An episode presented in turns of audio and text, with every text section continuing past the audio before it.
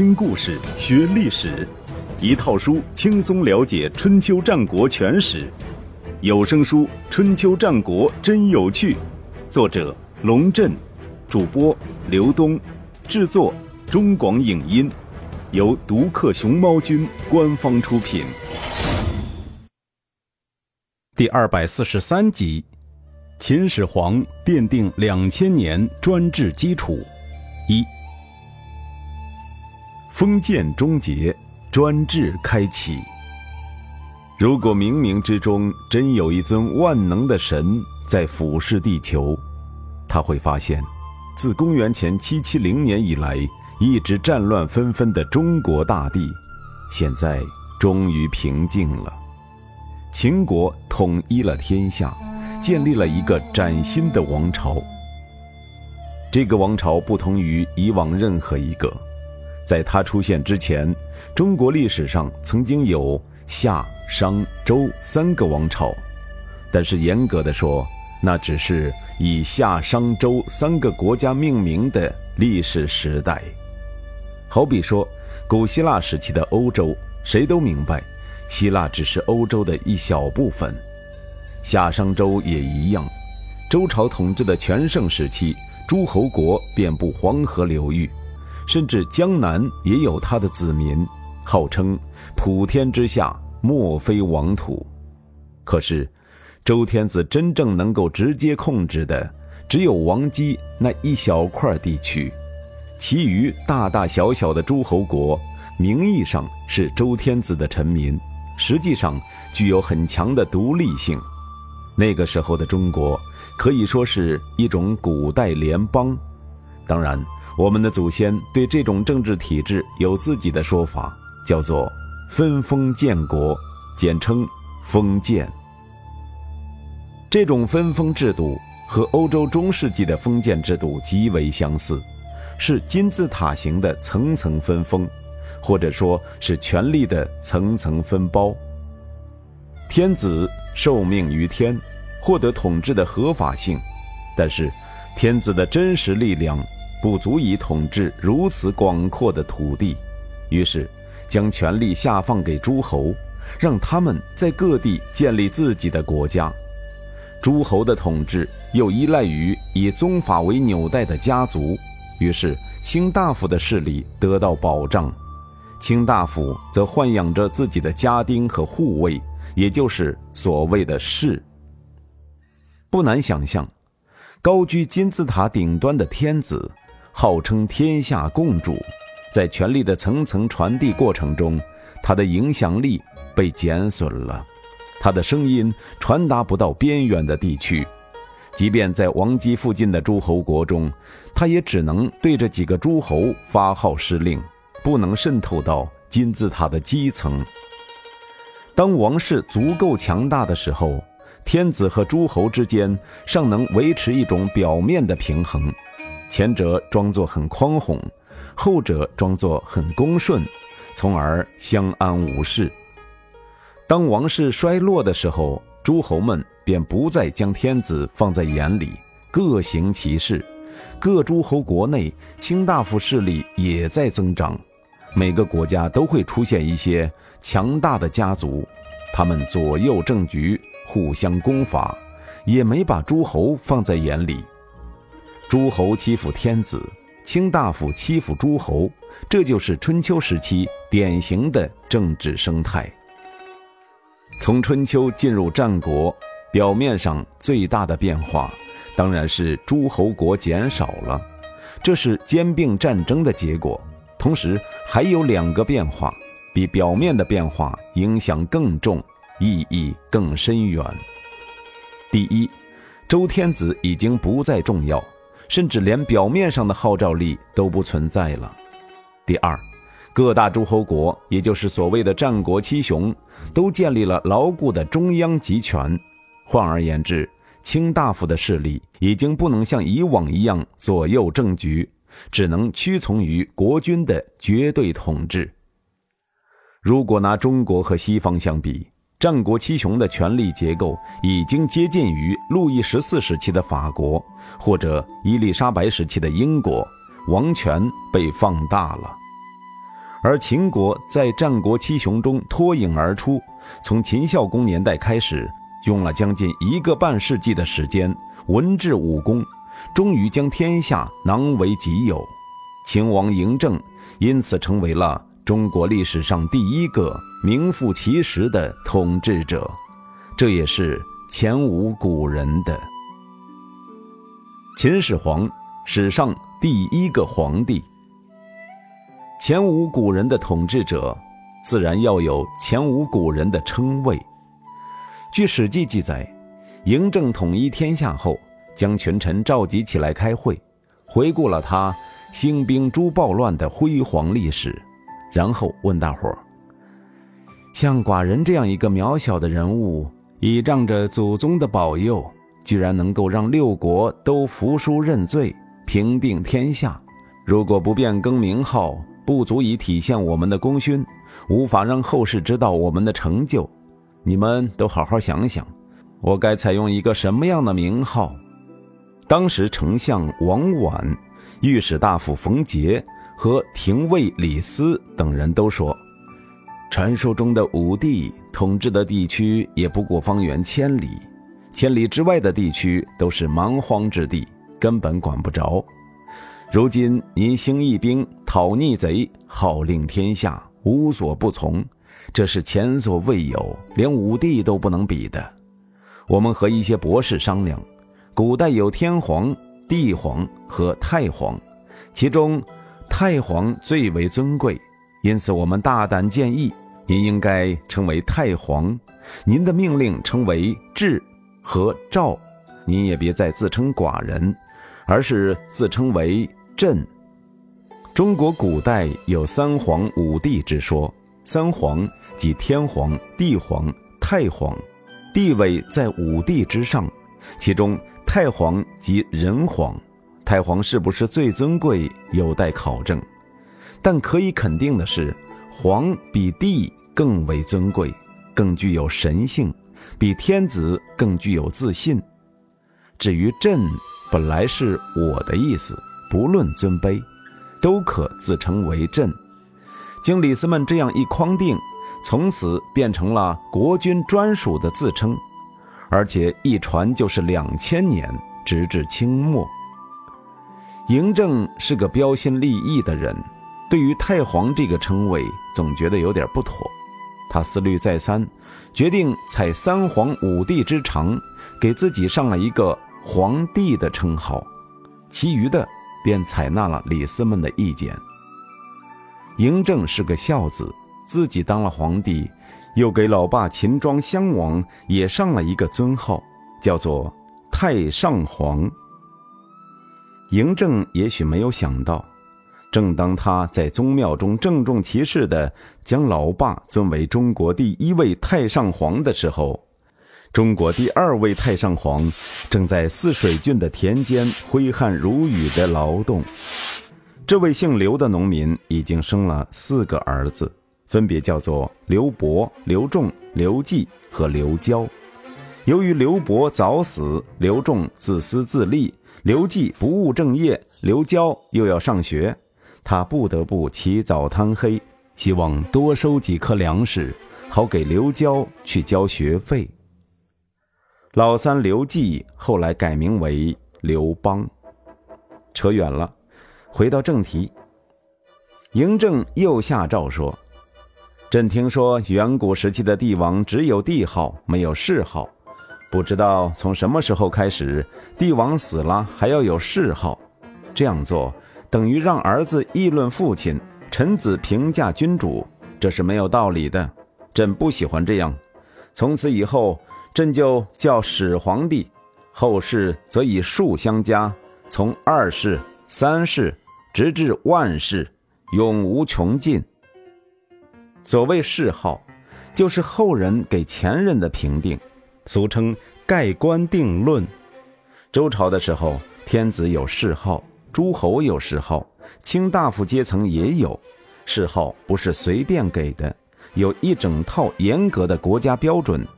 比如说，克定祸乱曰武，正武功，楚武王就是这类人；不得直义曰穆，秦穆公的一生也确实称得上是不得之意，屡征杀伐，曰庄、郑庄公、齐庄公都是好战之徒。当然，很多时候后人为了尊重前人，给的评价会比实际上高一点。比如说，晋惠公不一定会，齐孝公也不见得孝，但是本着与前人为善的原则，也就睁一只眼闭一只眼。给他们一个好评了。另外，还有所谓的恶事，也就是给那些特别不成器的前人准备的。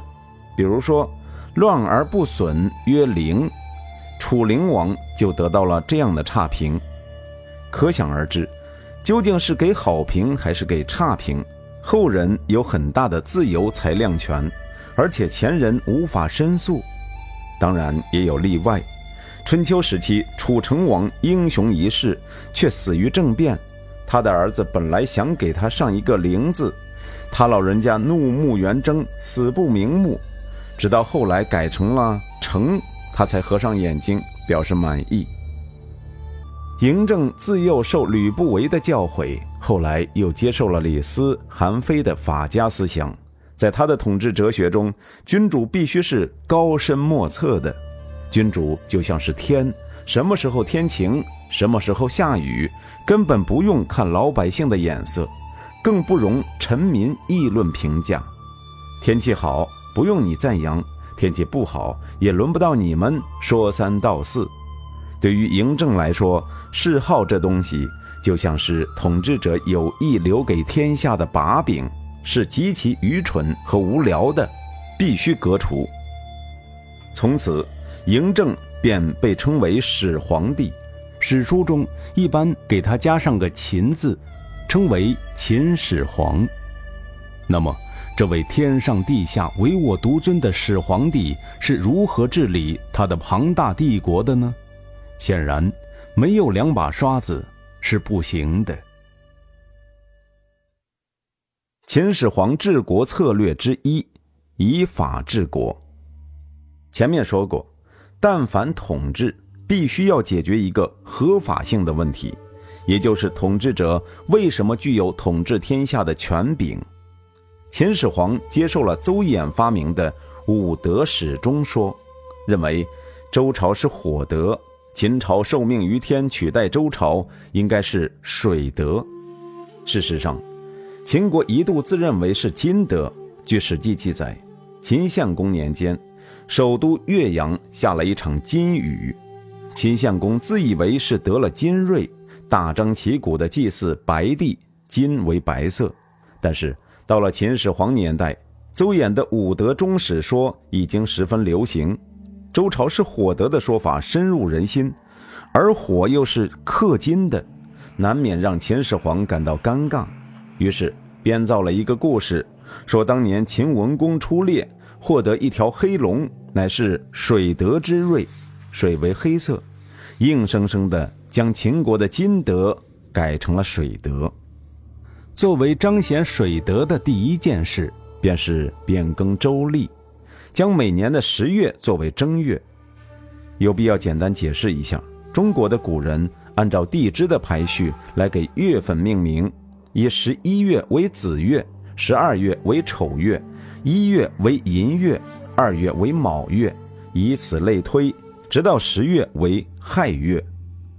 又按照阴阳五行的理论，给十二地支分别赋予五行的属性，分别是亥子属水，寅卯属木，巳午属火，申酉属金，丑辰未戌属土。十月作为一年中的第一个水月，自然也就被秦朝定为正月。第二件事是易服色，将衣服和旌旗等都改成黑色。电影中秦朝的官员开会，黑压压一片，有如群鸦云集，便是这个原因。第三件事是崇尚六这个数字，符节、法官都用六寸。马车的宽度为六尺，驾车的马用六匹，以六尺为一步等。至于六与水有什么关系？一般认为，这里牵涉到《周易》的理论，《周易》的八卦，每一卦都有对应的数字，分别为乾一、兑二、离三、震四、巽五、坎六、艮七、坤八。其中坎卦象征水，所以规定六为水。那么，究竟什么是水德呢？在《周易》理论中，水居北方，象征冬天。简单的说，水德就两个字。刑与杀，这与秦国自商鞅变法以来推行的严厉法治是不谋而合的。秦国的法治以严酷而闻名，绝无情面可言。据《韩非子》记载，秦昭王生病，百姓们自发买牛祭神，家家户户都为他祈祷。大夫公孙述看到了，回宫祝贺秦昭王：“您真是太得人心了。”竟然整个国家的民众都在为您祈福。秦昭王派人查访，果然确有其事，下令道：“罚他们每个人献出两副盔甲。没有得到命令就擅自祈祷，虽然是爱我，但也是违法行为。如果他们爱我，我就改变法令，而以同样的爱心去回报他们，法治就不能建立。法治不建立，国家就要灭亡。”不如罚他们每人两套盔甲，让他们明白什么是法治。读史至此，又是一叹：无论什么年代，如果按照这种决心去推行法治，怎么会出现有法不依、执法不严的现象呢？秦昭王做得很对呀。也许有人会问：秦朝推行如此严格的法治，统治者还以身作则，不敢越雷池一步。为什么后来也乱了呢？那是因为秦朝的法律除了严，还很酷，表现在如下几个方面：其一，轻罪重罚。秦朝法律的指导思想在于以刑去刑，让人不敢犯任何罪，因此，即便是十分轻微的罪行，也会受到极其严厉的刑罚。比如说。五个人集体行盗，只要赃款价值超过一钱，就要斩左足。又比如说，甲偷到了一千钱，乙知道这件事，受赃款一钱，对乙的惩罚是上交官府一盾，而一块盾牌的价值至少在三千钱以上。前面说的百姓为秦昭王祈祷，每人被罚上交两套盔甲，更是轻罪重罚的典型案例。其二，刑罚残酷，种类繁多。以死刑为例，就有具五刑、足诛、淹死、活埋、肢解等多种。其中，具五刑最为残忍，先在脸上刺字，然后割鼻、割舌、斩双足，再鞭笞、斩首、碎尸，全程实际上包括肉刑、死刑、辱尸三个阶段。可谓是无所不用其极。其三，徒刑不设年限，在秦朝，一个人如果犯了罪，被处以徒刑，那就是无期徒刑，终身失去人身自由，为官府服役。同时，由于法律定得非常严厉，老百姓动辄犯法，再加上轻罪重罚，规定上交一甲、二甲、一盾的刑罚比比皆是。老百姓交不起罚款，就变成徒刑，导致徒刑数量高速增长。按照《史记》的记载，秦始皇用于修筑宫殿和皇陵的刑徒就有七十余万，如果再算上修长城和戍边的刑徒，恐怕不下一百万。而当时全国总人口约为两千万。刑徒的数量已经占到当时全国总人口数的十分之一以上。其四，罔顾伦常。秦朝的法律与儒家思想格格不入。儒家主张父为子隐，子为父隐，在执行法律的同时强调人伦和感情。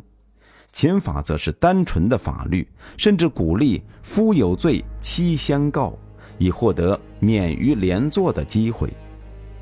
这种严酷的法治，在天下初定、人心未服的特定历史环境中，确实使得秦朝能够得以迅速建立统治秩序，同时也为他的快速消亡打下了基础。